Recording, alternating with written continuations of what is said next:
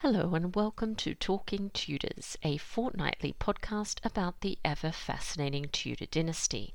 My name is Natalie Grueninger, and I'll be your host and guide on this journey through 16th century England. Are you ready to step through the veil of time into the dazzling and dangerous world of the Tudor court? Without further ado, it's time to talk Tudors.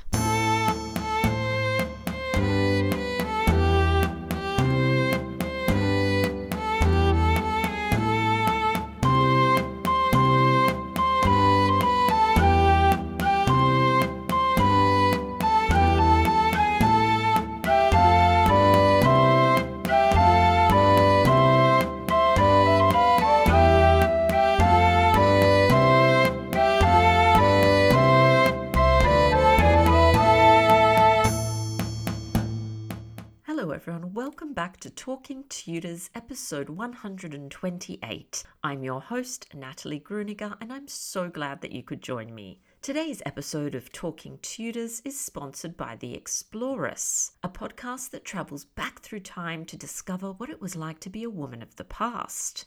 Each season walks listeners through a particular time and place, immersing us in women's lived experiences. Deeply researched, fun, and immersive, the show dives into everyday issues history buffs love to learn about.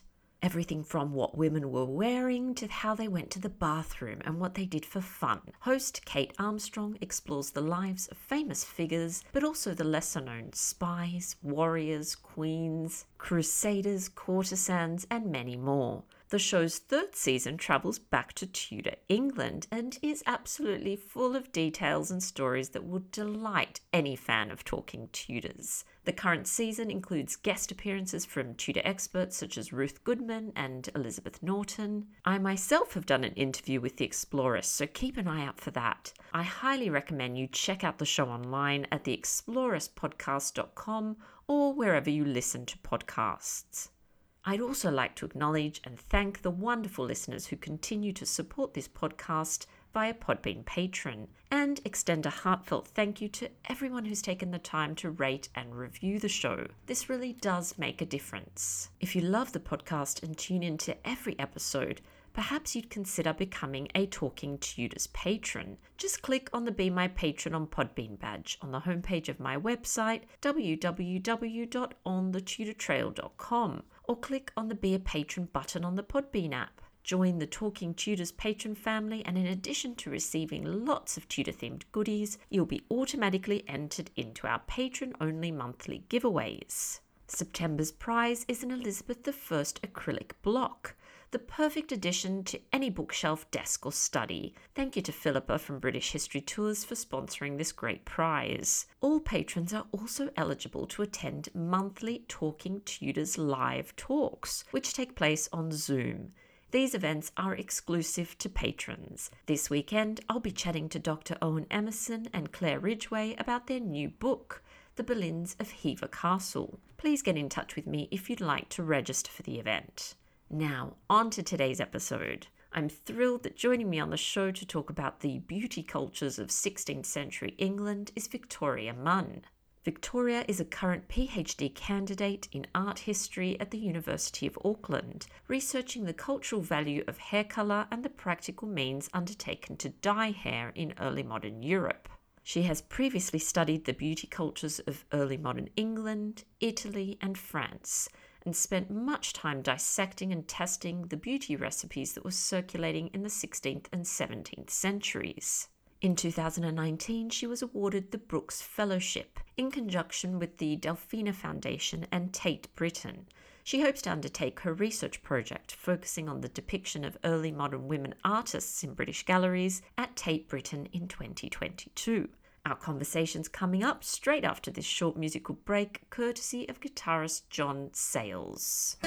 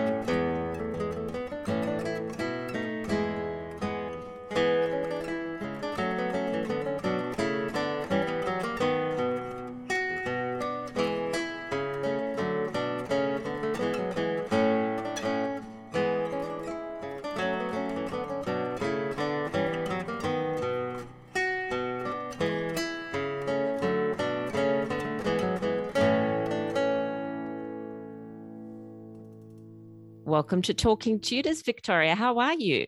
I'm good. Thanks for having me. Yes, I'm very excited to be chatting to you today. So, I guess let's start by you just introducing yourself to our listeners and just telling us a little bit about your background. Sure. Um, well, my name is Victoria Munn. I'm a PhD student at the University of Auckland in art history. A couple of years ago, I was doing a research project with Erin Griffey, and she was getting me to look through some beauty recipes. And it was just so fascinating to me that in the end, I decided to do my master's on them, on Italian and French beauty cultures. And now I've continued working with them for my PhD, which is looking at hair dye practices in hair color in early modern Italy. And no, sorry, early modern Europe. So Italy, France, and England are my focus points. Fantastic. And it's such a fascinating area. I can understand why you've become intrigued by it. and we are, I'm, I am going to ask you about the hair dye because I always get questions about that. But before I do that, can you just tell us a little bit about the the beauty ideals of the time and maybe if we can focus on tudor england that would be great yes well i was sort of thinking we might focus on the women of tudor court um, sort of those elite women right and i had an idea often in the early modern period women were described in a sort of descending anatomical catalogue moving from top to toe so i thought i might do that for you you know sort of going through the all the ideal features so one's hair ideally would be golden blonde, wavy, quite fine and long. You wanted a broad, uh, clear, high forehead. Your brows, you wanted to have them um, sort of rounded gently in the shape of Cupid's bow and dark, but you didn't want dark eyelashes, not like today. Then you wanted a narrow, small nose, small ears, a small chin, and inherent in all of this is this huge idea of a fair face, right? So white skin basically, but you didn't want to be pale or wan. You wanted to have good color. So that was sort of like a flush of redness in the cheeks and in your lips. Alongside this, you wanted to have um, a nice shine or luster to your skin. Um, your teeth should be white, which was quite tricky at the time, I think, with the sort of dental standards. They wanted to be white, uniform, neat, and symmetrical. A long neck, small, pert breasts, kind of like apples, quite hard. And your hands were also really important because if you think about dressed women, hands were sort of one of the few places that would actually be seen. So you wanted to have fair hands like your face and long, elegant, narrow fingers. And then just in terms of general body size, you didn't want to be, you know, too big, but you also didn't want to be too thin as to seem uh, sort of malnourished. So there was a, definitely a line to walk. And you can just imagine with all of these very specific ideals, how tricky it was for women to sort of keep up with them all. Goodness, I know I was ticking them off as you were going, and I didn't tick many off, unfortunately. I don't think I would have been very popular in um, Tudor England. so, can you tell us about some of the literature or the, the ideas that underpinned all these ideals? Where does it all come from? Sure. Well, the, the main sort of idea um, of the human body and health came from Galenic humoral theory, which saw the body as sort of made up of these four humors, right? Yellow bile, black bile, phlegm, blood. And beauty ideals were based in this theory because it was understood that your outward appearance was demonstrative of your inner health, your inner sort of balance of these humors in your physiological constitution. And um, so that, that came out in Galen's time, but then this was also subscribed to in the medieval era and then it carried on through. So, for example, uh, like I told you about good color, right? Having that nice flush to your cheeks, that would show a good balance of blood. So, blood was coursing to your surface. So, that was seen as a sign of health. So, we have Galen, and then we also have um, medieval literature um, medieval poets had a big hand in, in these beauty ideals because people like Petrarch would single out different features of a woman's body and sort of describe it as, and this sort of created the sort of beauty ideals that we know today. And this literary tradition sort of was picked up on um, not just in the literature, but you know by everyone. This was how they understood beauty. So we've got those two main things. We've got Galen, and then we've got medieval literature, medieval poetry.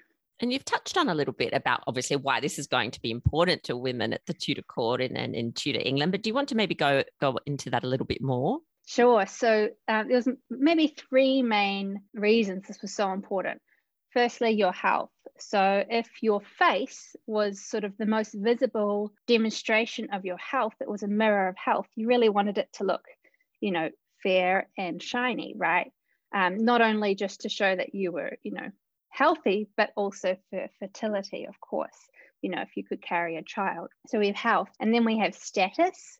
So um, your complexion, especially, was linked to your class and your social standing. Castiglione's Book of the Courtier, which was translated into England into English in the 16th century, said that a good courtier must be beautiful in appearance. So it was, you know, one's beauty was actually connected to your place in court. With health, status, and then also goodness. So Neoplatonic writings were very prevalent and they linked your beauty to your inner goodness, your inner virtue.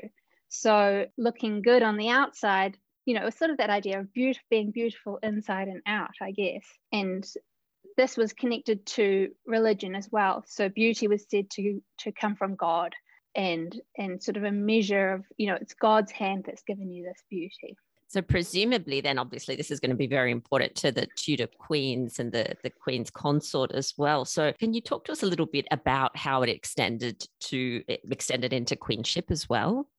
Sure. So I mean, they these queens and consorts must have been just so well versed in these beauty ideals, and of course, they really cared about their health and their status and their goodness being shown, you know, in the canvas, which was their face but it was also connected to uh, ideas of sovereignty and divinity. So I have a little excerpt in a um, 1592 speech made to Elizabeth. Someone said, It is her beauty only creates her queen. Tis that which adds a commanding power to every syllable.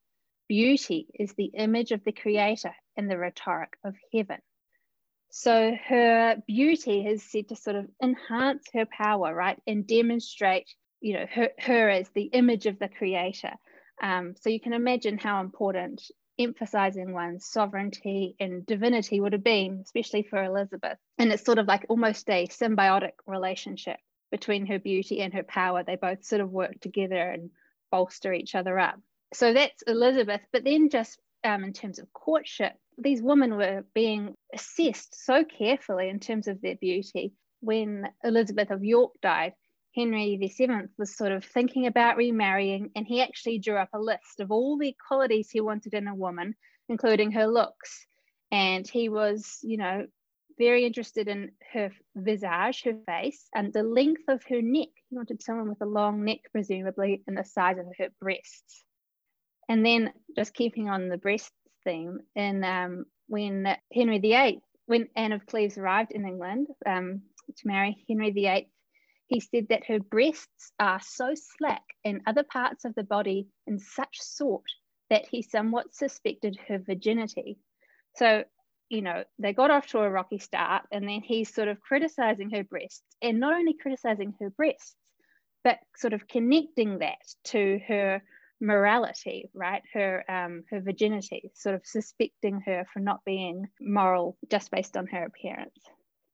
Yeah, it's so fascinating, isn't it? I was just thinking about Henry VIII and obviously some of the choices he made, and and some of the women have many of the ideals you've been talking about the fair hair and the fair skin. But obviously, someone like Anne Boleyn, apart from the neck, which I thought of straight away, she was obviously not, I think her skin was described as swarthy. And she also had, we don't know exactly, but maybe Albany darker hair than the kind of golden. So it's interesting that even though they're the ideals of the time, that he was obviously so captivated by her personality and her charisma yeah. that he, he didn't really worry about that fact, I suppose.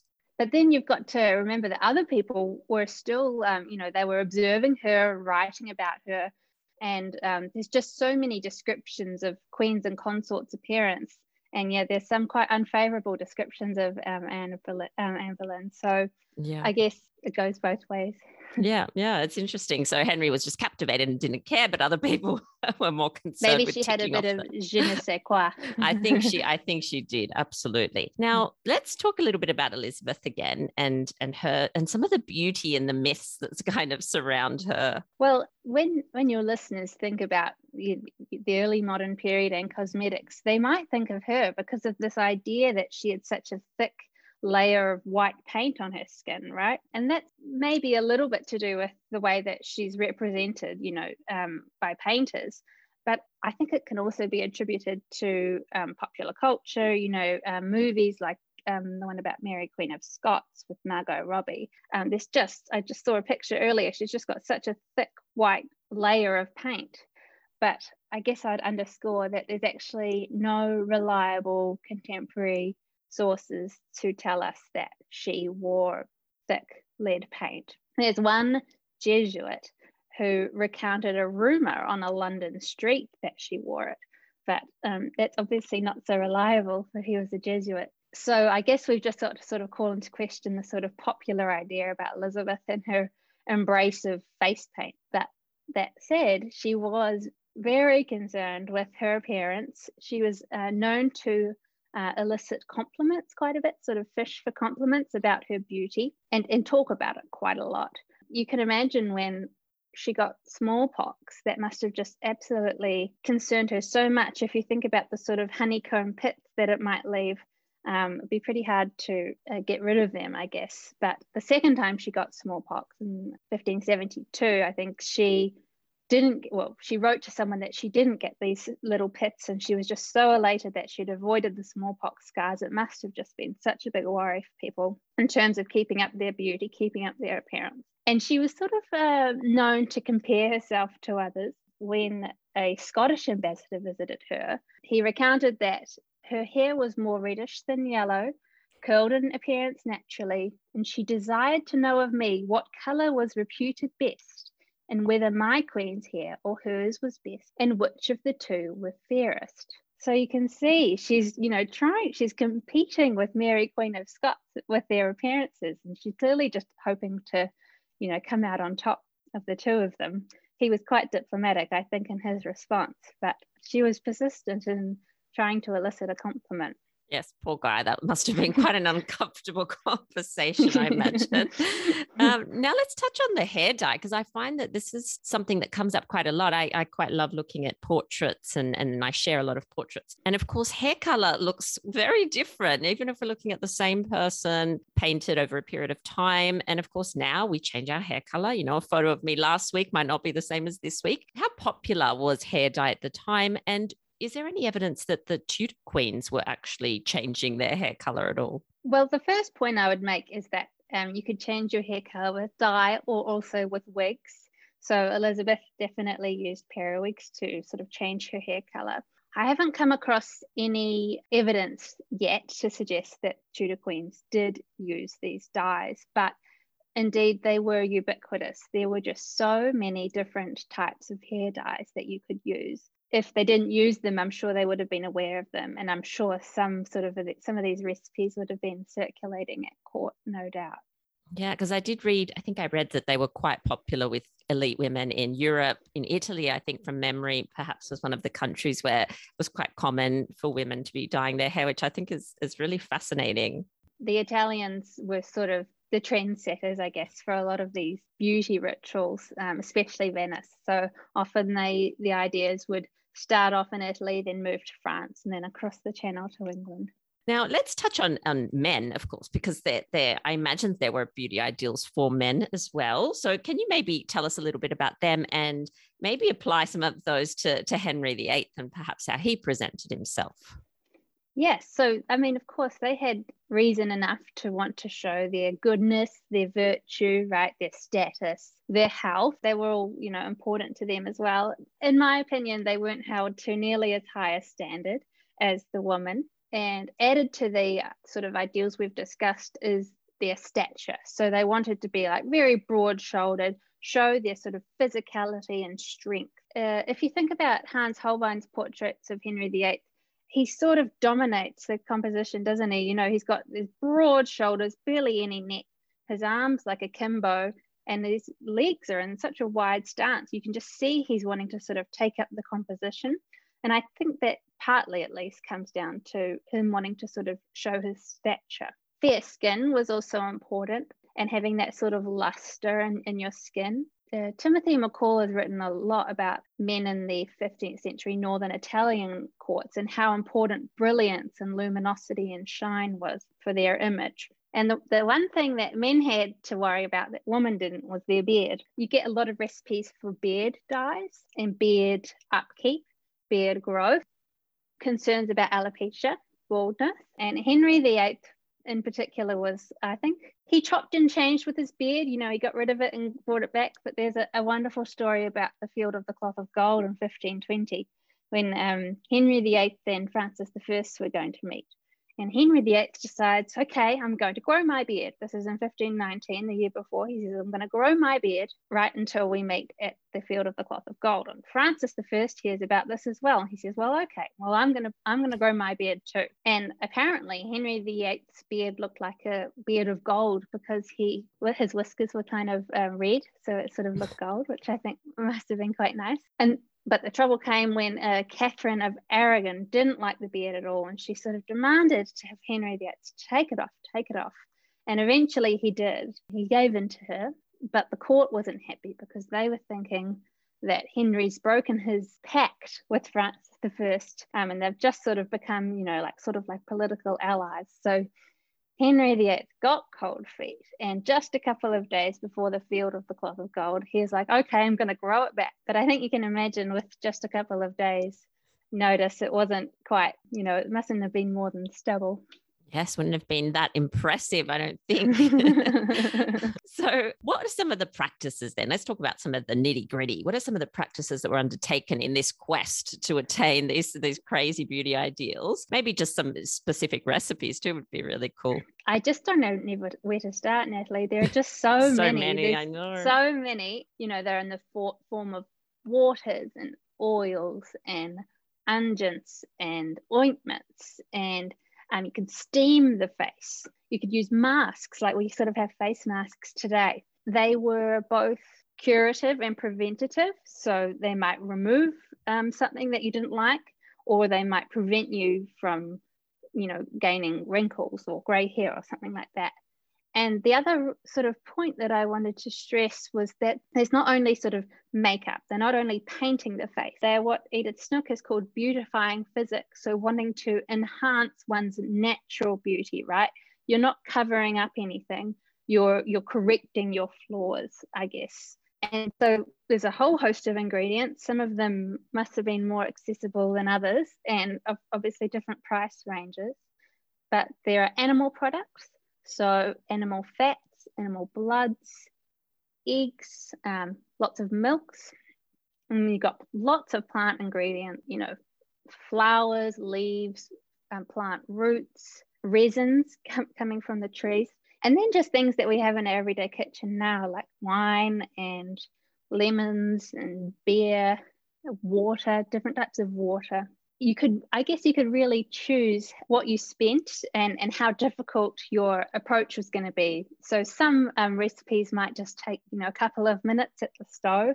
Others might take days or even months to to prepare. You know you've got to let things dry or distill. So uh, yeah there's a big range of, of difficulty and complexity and cost. But um, one of the most pervasive recipes i thought i'd share with you uses rosemary flowers or leaves and white wine.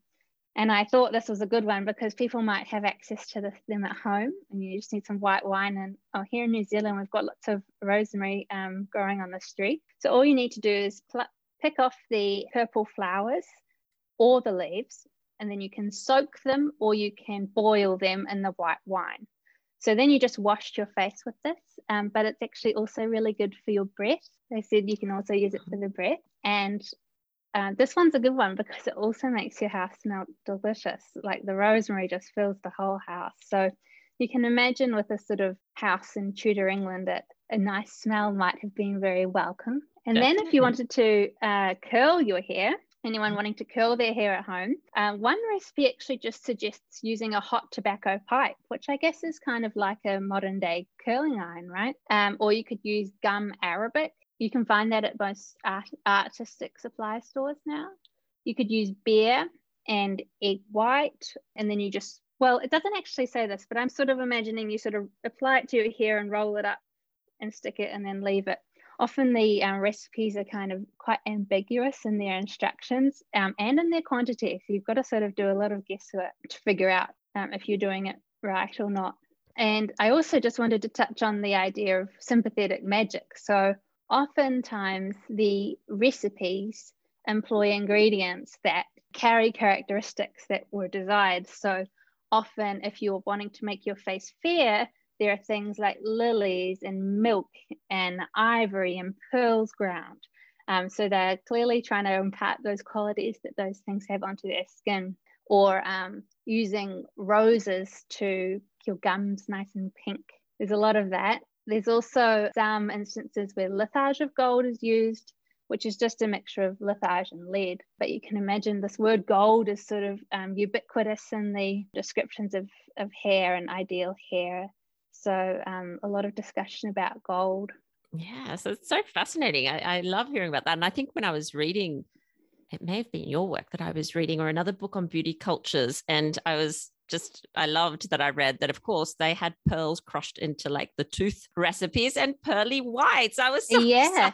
I was like, oh my god, that's where pearly whites comes from. Like I'd never even thought about where that came from. and there you go. So that was really exciting. and the other thing I wanted to ask you is about some of the tools that were kind of popular at the time. Sometimes in in museums you get to see a few of the tools that people were using, but do you want to tell us about some of those? Sure. So um, for your hair, um, you'd often need um, a comb or a sponge to sort of apply these concoctions. Um, they weren't used to washing their hair like we know it. They often just sort of comb things through it. So there's lots of combs in, for example, the V&A, which are amazing to look at. And cloths, lots of cloths. You might want to wrap your hair in a cloth. Um, you might want to apply a facial wash with a cloth but it's also used to strain mixtures. So sort of like a we use a sieve, it would sort of be used to to strain it. Lots of distillation equipment, so bain maries and alembics. The sun was an important tool for for them to use. And then if you think about um, you know specific things like eyebrows, well they they use tweezers and um, almost created like little wax strips by using a resin and then a um, cloth and pulling it off toothpicks, things like that for getting out those nitty gritty bits in your teeth. Yeah, there's there's a whole host. Oh, and the other good one is gloves. So as well as having a fair hand, you wanted to have a soft, smooth hand. So um, as well as sort of just wearing gloves to protect them from the cold, you might find people putting in uh, sort of mixtures in their gloves. So your hands are sort of soaking in this mixture, sort of like a hand mask. So I think that's a, that's a great one to think about. It's so interesting. Obviously, a lot of the things we still do. It's just, it's quite amazing, isn't it? The other thing I was going to ask you was obviously then sunburn, not a good look, I imagine at the time if no. you're an elite woman. So, is there anything? Because, of course, the Tudor queens, you know, great horsewomen and, and all this sort mm-hmm. of stuff, playing lots of sports outside. So, what did they do? Was there any kind of sunscreen recipe to protect you from from getting burnt? There are some sunscreen recipes. Erin, my supervisor, would be the perfect person to tell you about them because we've done some work in the lab with the chemistry department at the university. And she did, you know, all these experiments to figure out the efficacy of these sunblocks essentially. The only thing I can remember about their efficacy is that um, egg whites have an SPF of one. okay, so not not that great, but not that effective. something, I suppose. Excellent. No, that's really interesting. All right. So these practices you mentioned, obviously, a lot of things are coming from Venice, and then they're kind of making their way around Europe. So is there anywhere else where these uh, recipes are, are, most popular first or coming out of first? Well, they just they go back to the ancient sources. So Dioscorides and Avicenna and Pliny. Lots of discussion about the properties of different ingredients date back to their writing, and often authors of these beauty recipes cite ancient authors almost to give their you know their book a little bit more clout, I guess. Yeah. So you've got the ancient sources and then medieval ones too. The big one is the Trotula. And again, we just see recipes from the Trotula coming out, being essentially repeated in early modern English recipe books.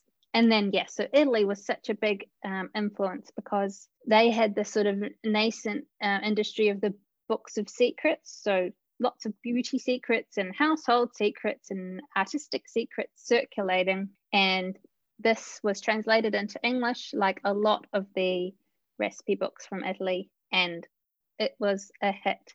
And I think that sort of sparked all the all the English editions that followed. So definitely an important source was the Italian literature.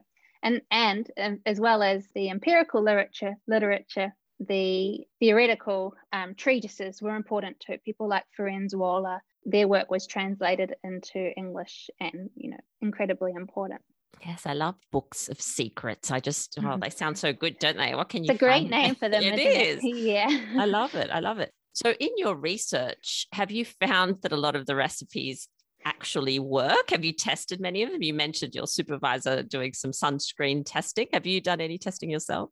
Yes, we have done a couple, um, only the sort of safe and easy ingredients. Yes. And it's a mixed bag, I guess. Some of them do feel quite nice on your skin, things with like, you know, nice herbal ingredients like rose water, rosemary, all the floral ingredients. They're, they're really quite lovely. There's a recipe for shine, I remember that I think it might have used egg white, and one of my students tried it and it didn't sort of show up on my skin but on her skin it had sort of a really lovely sort of luminosity to it. So i guess that sort of makes the point that every everyone's different and everyone will respond differently to to different mixtures. The recipes that are focused on color i think could definitely have worked. Often one source will give you about you know 10 options to remove your freckles. That doesn't sort of give you that much confidence in, in you know individual recipe but the ones with pigments, sort of pigments for your cheeks, of course that would work. And in fact, the hair dyes, they're just rooted in material dye recipes, material dye re- re- um, methods. So they're using ingredients that, in fact, have natural dyes in them, and the processes that are used to draw out the natural dye, you, you know, definitely would have worked. And then there's things, um, just sticking with the hair dye, things like sulfur and um, urine and very alkaline solutions like lye, they definitely would have worked because they decolorize the hair, right? They sort of disperse the natural melanin pigments in your hair. So they absolutely would have worked. My obsession at the moment is looking at the back of all of the things I use, you know, on my face and my skin. And often, especially in those sort of natural products, we see, you know, the same things are coming up the same ingredients are, are being used. And then you can um, do a little bit of research on specific ingredients that are used. For example, Hannah Woolley uses lemon juice and salt, and um, lemons have AHAs, which some of your listeners may know, alpha hydroxy acids. So they're used even in skincare today and sort of advertised as sort of a refresher for your skin, right? And salt would be sort of like an exfoliant. It would sort of remove away the dead skin. So um, there's definitely logic to some of them, not logic to all of them though. the, the one I was reading uh, earlier today was about removing hair from your forehead and you had to buy some beef and, and let it go off to the extent that it got vermin in it. So I guess that's like maggots. They were called vermin in the text. And then you have to pluck out the maggots or vermin and let them dry in the sun and then grind them to a powder and then apply them to your forehead. Now, I just can't imagine that working. or have to I give it a test. well, you'd be welcome to if you want to volunteer. yeah, I do love the the crazier recipes too. That you know, ask for unicorn horn and all sorts of yeah. strange, interesting things, and lots of steps. I always find the steps really interesting. Like, yes, dry it out first, then you know, do this to it and that. Dry it out, then moisten it, then dry yeah. it out again, then moisten it.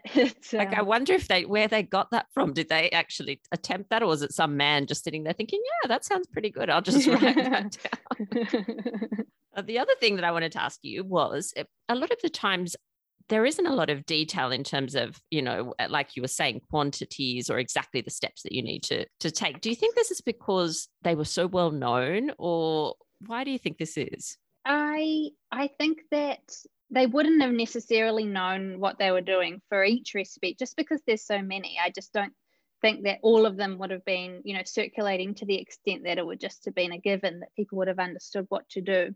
I think that they retain an element of flexibility mm. because they don't expect, you know, you can't do an online supermarket order to get all the things you need, right? Sometimes you've just got to, you know, settle with what you've got at home. And of course, the quantity that you make could change. You could make a very tiny bit just for one use or a lot for, you know, months of use. The other source that I think would have been quite important to them is the apothecary. Maybe you, they could have got more instructions from their apothecary um, on, on how to sort of conduct some of these um, methods. But definitely, there's an element of ambiguity that can be quite frustrating when we're trying to recreate them. But that's also sort of part of the experiment, I guess.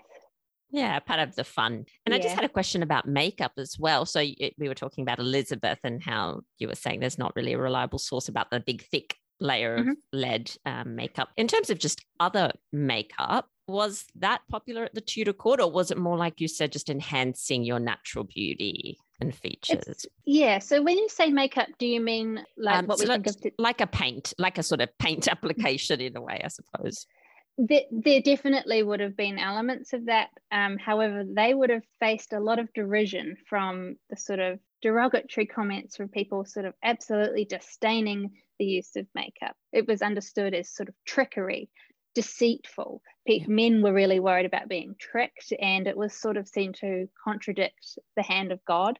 So I I'm not sure elite women would necessarily have wanted to advertise their, their use of sort of thicker makeup covering themselves up. But I absolutely think that the beautifying physics, so the, the waters and the oils to sort of improve your natural appearance, they must have just been pervasive. I can imagine people like Elizabeth would have been, you know, they were really worried about how they looked. So I'm sure they would sort of be keen to to try anything that that might possibly work. Yeah, that's really interesting, isn't it? Maybe we should stop applying the powder and just be luminous like the Tudor court. I like that right. idea. I have yeah. a very shiny face, so I'm going with that. I like it. Um, and I've also read that elite women often shared cosmetic recipes, which I really liked that. So, can you tell us a little bit about this practice at all? Yeah, so um, a lot of surviving letters tell us about people trying to source different products that they've heard of. A lot of the times, this is actually in between courts, which I think is quite nice. It's almost like a beautiful diplomacy or something like that. Um, you know, women are writing to each other asking for, you know, the the glove mixture I told you about, or a, an amazing water that uses saffron. And they were held with high regard. They were sort of, you know, you could trade them, you could keep them secret, or you could give them to your friends. So definitely lots of movement between courts and obviously within courts as well. And then uh, there's also the fact that there are women that are writing all of these things down and they keeping them right in their in their homes for their families' use. So we have some um, surviving manuscripts, but also printed sources written by women, and they're sharing their secrets or the secrets that they've heard. And in the back of one of them by um, Talbot, she says about um, she's gotten these uh, recipes from a community of people.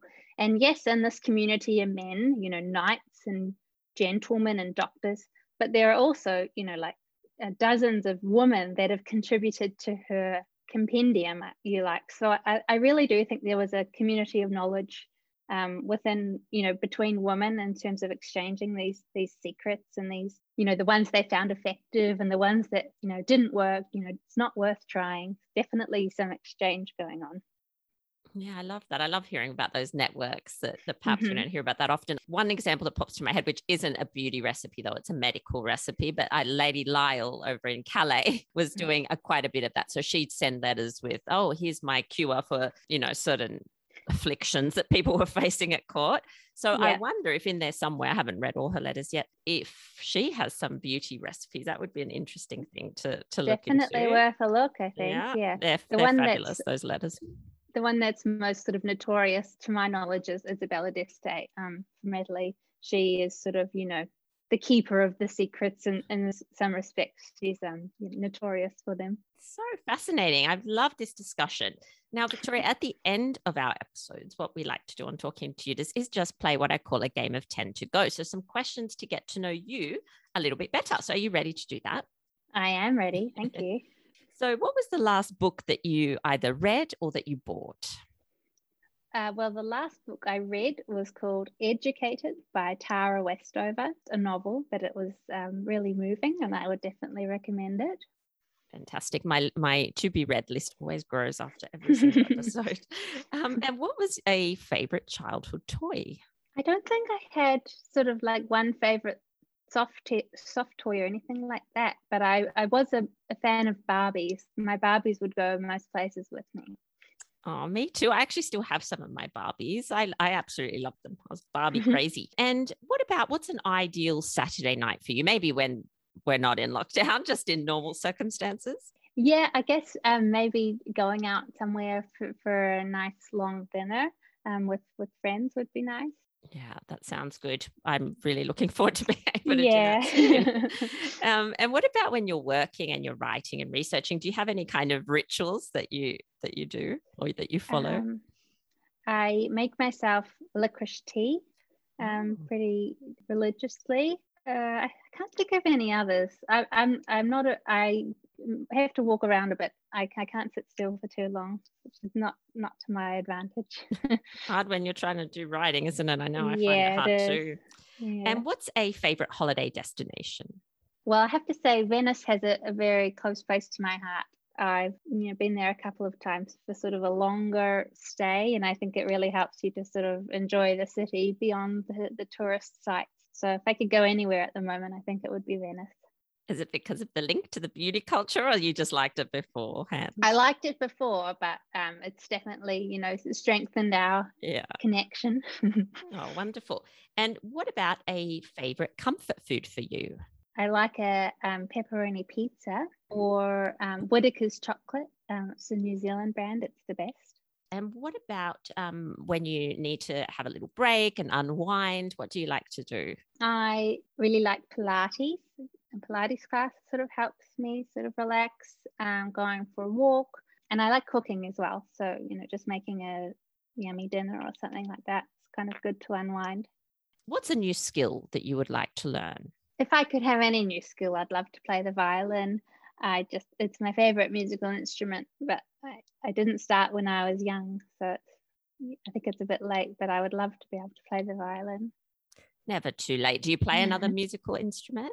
I can play the piano. I've looked into um, taking violin lessons, but they're not that um, available, and you no. have to buy a violin as well. yes, that's the other thing. And are you more? Would you describe yourself more as a morning person or a night person? I would say a morning person, not an early morning person though. And lucky last, what is something that always makes you smile? I would say cats and dogs. I love cats and dogs. So if I just go on a walk and, you know, see some dogs in the park, I would say that always makes me smile without a doubt. yeah, it's so true. Do you have any pets yourself? No, I would really love one, especially at the moment in lockdown. Yeah. But um, hopefully soon. Yeah, that'd be lovely. And the very last thing is a Tudor takeaway. So I asked my guests for something that our listeners can go off and explore after the episode. Sometimes people recommend books, songs to listen to, shows to watch. Do you have a Tudor takeaway for us? Do you know what? I would just really encourage your listeners to try some of these recipes. It's really fun and it's the best way to sort of find out a bit about beauty culture in Tudor England. And um, I have a bit of a shameless plug in that respect. On my website, you can see some of the original recipes, um, and they're all ones that are safe to use and easy to follow. And the ingredients are not completely left field, they're just normal things that you might have. So, um, my website is earlymoderngoldilocks.com. Oh, love it. And I will link to that. I'm going to go and have a look at that. I don't I don't think I'll try the vermin one, but I might I, I might give the rosemary. I might give the rosemary one a go. That sounds really nice. I like the idea of that. And yes, fabulous. And I will link to your website so that makes it really easy for our listeners to find your blog, which is great. Brilliant. And we can all follow along with your work. And are you currently working on something now? Well, I've got my PhD your still PhD. going. Yeah. And then um, in about a month's time, I'm actually doing a conference paper on Elizabeth's red hair and how whether or not that sort of made red hair trendy in in, um, in Elizabethan England. So that's coming up too. Oh, that sounds really great. Oh, well, you'll have to keep us updated so we can follow I along will. with your work. And thank you so much for agreeing to come onto the show and talk Tudors with us. It was my pleasure. Thanks, Natalie. Well, that brings us to the end of this episode of Talking Tudors. Thank you so much for joining us. I absolutely love to hear from listeners, so if you have any comments or suggestions, or just want to say hi, please get in touch with me via my website, www.onthetudortrail.com, where you'll also find show notes for today's episode. If you've enjoyed the show, please share the podcast with friends and family, and don't forget to subscribe, rate, and review. I also invite you to join our Talking Tudors podcast group on Facebook, where you can interact with other Tudor history lovers and hear all the behind the scenes news. You'll also find me on Twitter. My handle is on the Tudor Trail and on Instagram as the most happy 78. It's time now for us to re-enter the modern world. As always, I look forward to talking Tudors with you again very soon.